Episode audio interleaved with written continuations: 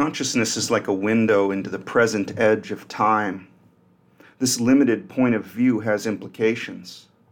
Whatever its ultimate nature, consciousness as it occurs in correlation with evolved brain function in human animals is necessarily constrained by natural selection. Evolution has sculpted the human experience such that we enjoy the taste of nutritious foods, the sensations and thrills of reproduction, the diminishment of thirst as its pangs are quenched with cold water. It is also contrived any number of pains and displeasures, fears and agitations to steer the will towards its own ends. Human minds were not made for their own benefit, but for the benefit of the human body. Thus, it should be no surprise that naturally crafted beings are not granted a happy career. Why should they be? Antelopes are biomachines adapted to survive and procreate on the savannah, to consume energy in the form of grasses, to hide among their brethren in the herd, and to run fast from predators. The problem which nature has solved in the form of that species is not the problem of how to make it a happy experience being an antelope. So, why should we expect that happiness would be manifest in the solution? I believe that preamble sets us up nicely for a bit of Arthur Schopenhauer. He writes, quote, Just as a brook forms no eddy so long as it meets with no obstructions, so human nature, as well as animal, is such that we do not really notice and perceive all that goes on in accordance with our will. If we were to notice it, then the reason for this would inevitably be that it did not go according to our will, but must have met with some obstacle. On the other hand, everything that obstructs, crosses, or opposes our will, and thus everything unpleasant and painful, is felt by us immediately at once and very plainly just as we do not feel the health of our whole body, but only the small spot where the shoe pinches, so we do not think of all our affairs that are going on perfectly well, but only of some insignificant trifle that annoys us. On this rests the negative nature of well being and happiness, as opposed to the positive nature of pain, a point that I have often stressed.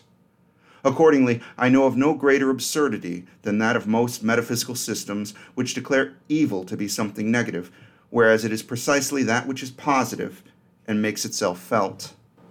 On the other hand, that which is good, in other words, all happiness and satisfaction, is negative, that is, the mere elimination of desire and the ending of pain. In agreement with this is the fact that as a rule we find pleasures far below, but pains far beyond our expectation.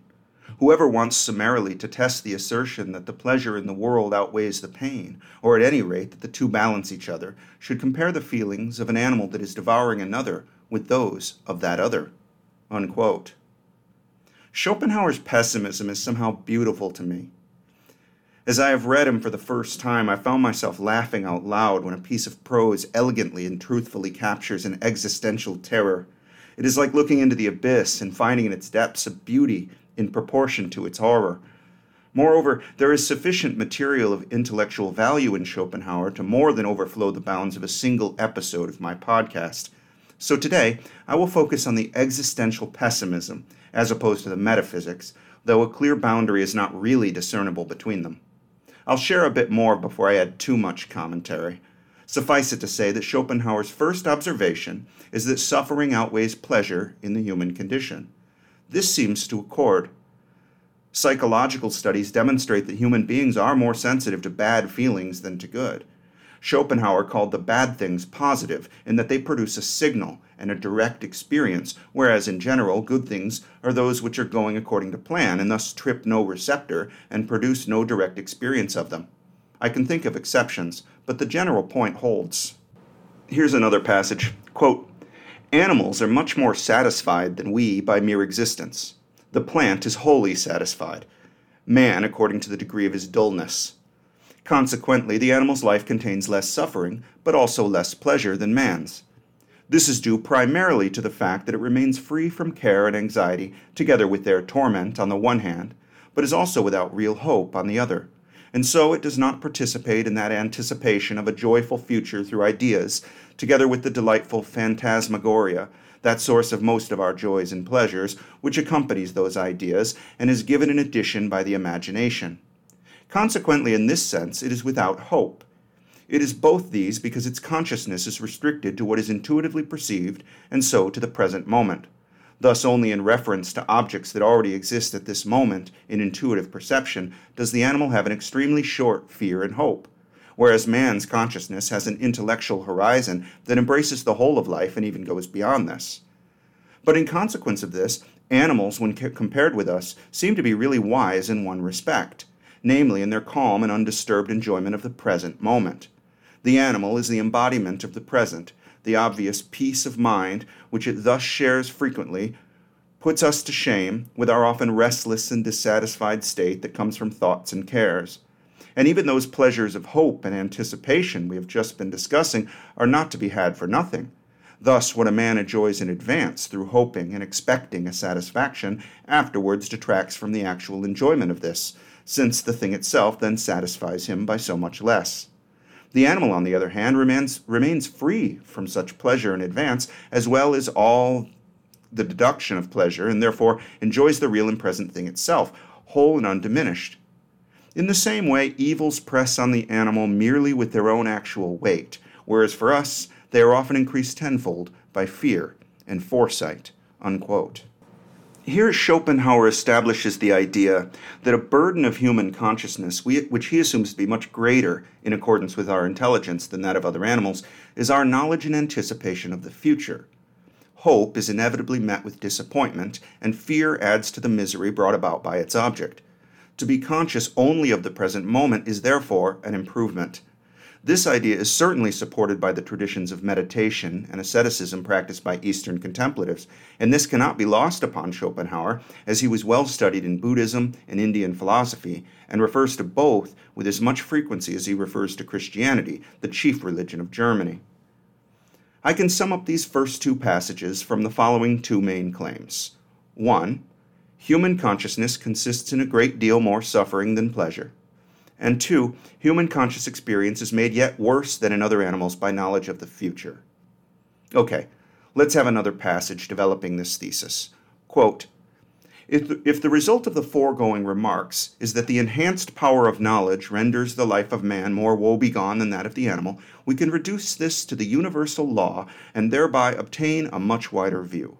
In itself, knowledge is always painless. Pain concerns the will alone and consists in checking hindering or thwarting this. Yet an additional requirement is that this checking be accompanied by knowledge. Thus, just as light illuminates space only when objects exist to reflect it, just as a tone requires resonance, and sound generally becomes audible at a distance only through waves of the vibrating air that break on hard bodies, so that its effect is surprisingly feeble on isolated mountain tops, and a song in the open produces little effect. So also in the same way must the checking of the will, in order to be felt as pain, be accompanied by knowledge, which in itself, however, is a stranger to all pain. Unquote. The idea here is that the knowledge is, is that knowledge is necessarily objective, while the will is subjective. Knowledge which stands in the way of the will is experienced as pain. So, by way of example, if it is a matter of fact that a certain man has died, this can be known as an objective fact. But if that knowledge goes along with a powerful wanting for this man not to be dead, then it is felt as grief. This proposition makes me wonder if mental displeasures, agitations, and anxieties are improved by discovering their causes, as we might attempt through psychotherapy. And if so, doesn't that imply that knowledge can be a provider of both pleasure and suffering in accordance with the direction of the will? If a piece of knowledge is of benefit to the will rather than an obstruction to it, is this not a source for pleasure? In what follows, Schopenhauer extends our burden to include both knowledge of the future and knowledge of the past. He writes, quote, Life presents itself as a continual deception, in small matters as well as in great. If it is promised, it does not keep its word, unless to show how little desirable the desired object was. Hence we are deluded now by hope, now by what was hoped for. If it has given, it did so in order to take. The enchantment of distance shows us paradises that vanish like optical illusions when we have allowed ourselves to be fooled by them. Accordingly, happiness lies always in the future or else in the past, and the present may be compared to a small dark cloud driven by the wind over the sunny plain.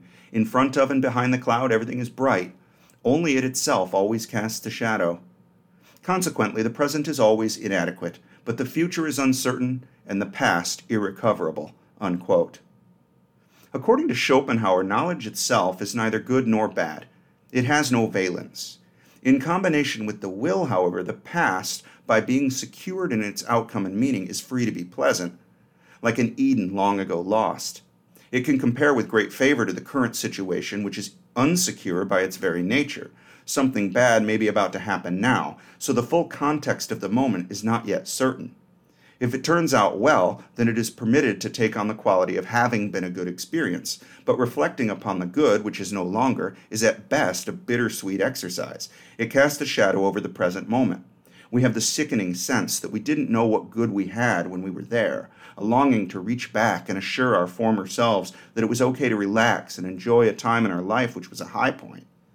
Since this is futile, we are left in a state of heartbrokenness over a love lost a broken smile of remembrance, nostalgia. We may now sum up the thesis with three main points. One, human consciousness consists in a great deal more suffering than pleasure. Two, human conscious experience is made yet worse than in other animals by knowledge of the future. And three, we only ever experience the present moment, but pleasure is withheld in the future and in the past, always out of reach. The following paragraph suggests that Schopenhauer prescribes a kind of humane allowance for the sins and failures of others on the grounds that they, like us, are suffering. He writes, quote, the correct standard for judging any man is to remember that he is really a being who should not exist at all, but is atoning for his existence through many different forms of suffering and through death. What can we expect from such a being? We atone for our birth first by living and secondly by dying. This is also allegorized by original sin. Accordingly, we have to regulate our claims on the society of this world. Whoever keeps firmly to this point of view might call the social impulse, a pernicious tendency. In fact, the conviction that the world and thus also man is something that really ought not to be is calculated to fill us with forbearance toward one another. For what can we expect for beings in such a predicament? In fact, from this point of view, it might occur to us that the really proper address between one man and another should be, instead of Sir, Monsieur, and so on, my fellow sufferer. However strange this may sound, it accords with the facts. Put the other man in the most correct light and reminds us of that most necessary thing tolerance, patience, forbearance, and love of one's neighbor, which everyone needs and each of us therefore owes to another. Unquote a call to humanism and even Christian living, it would seem. Is it not the central lesson of Christianity that to follow the example of Jesus is to bear your cross well, with love and forgiveness, even directed toward those evils which have placed that cross upon you?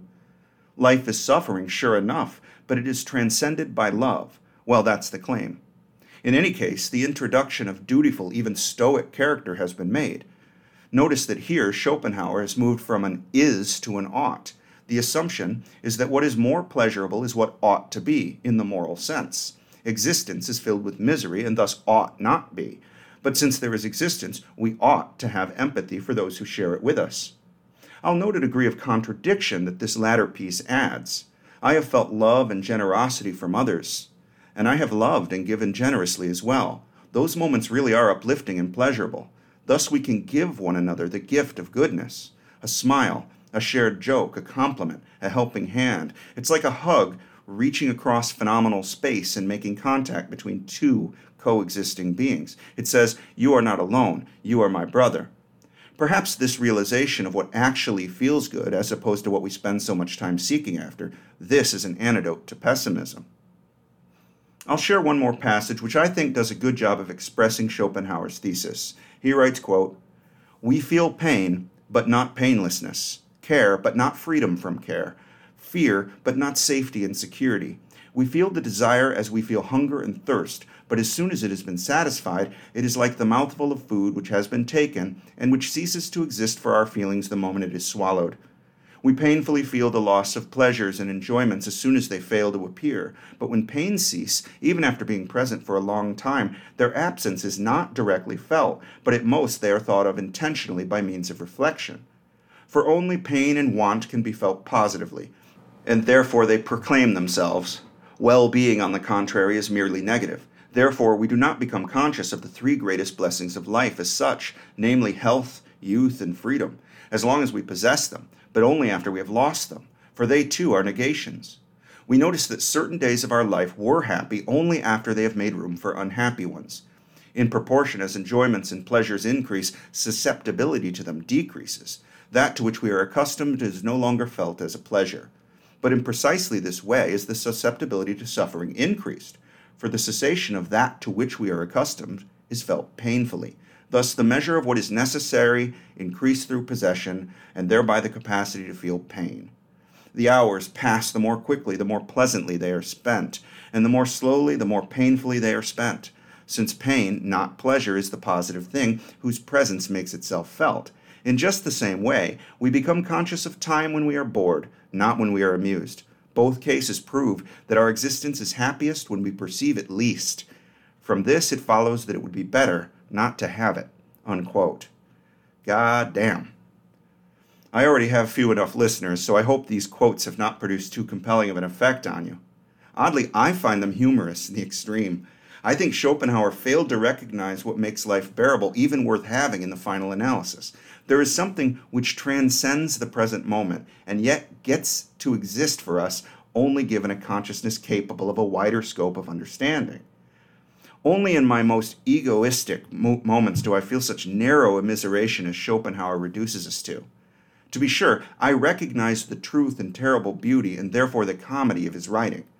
I selected the above passages as a means to extract and demonstrate the key claims of his argument. In sum, they are one, human consciousness consists in a great deal more suffering than pleasure. Two, human conscious experience is made yet worse than in other animals by knowledge of the future. And three, we only ever experience the present moment, but pleasure is withheld in the future and in the past, always out of reach. Thus, four, we should treat one another as fellow sufferers, with compassion, forgiveness, and love. Number four, from my perspective, serves as an antidote to the first three. After all, why should we treat one another this way? Because it makes being better for the other person. Compassion, forgiveness, and love feel good in an immediate and powerful way.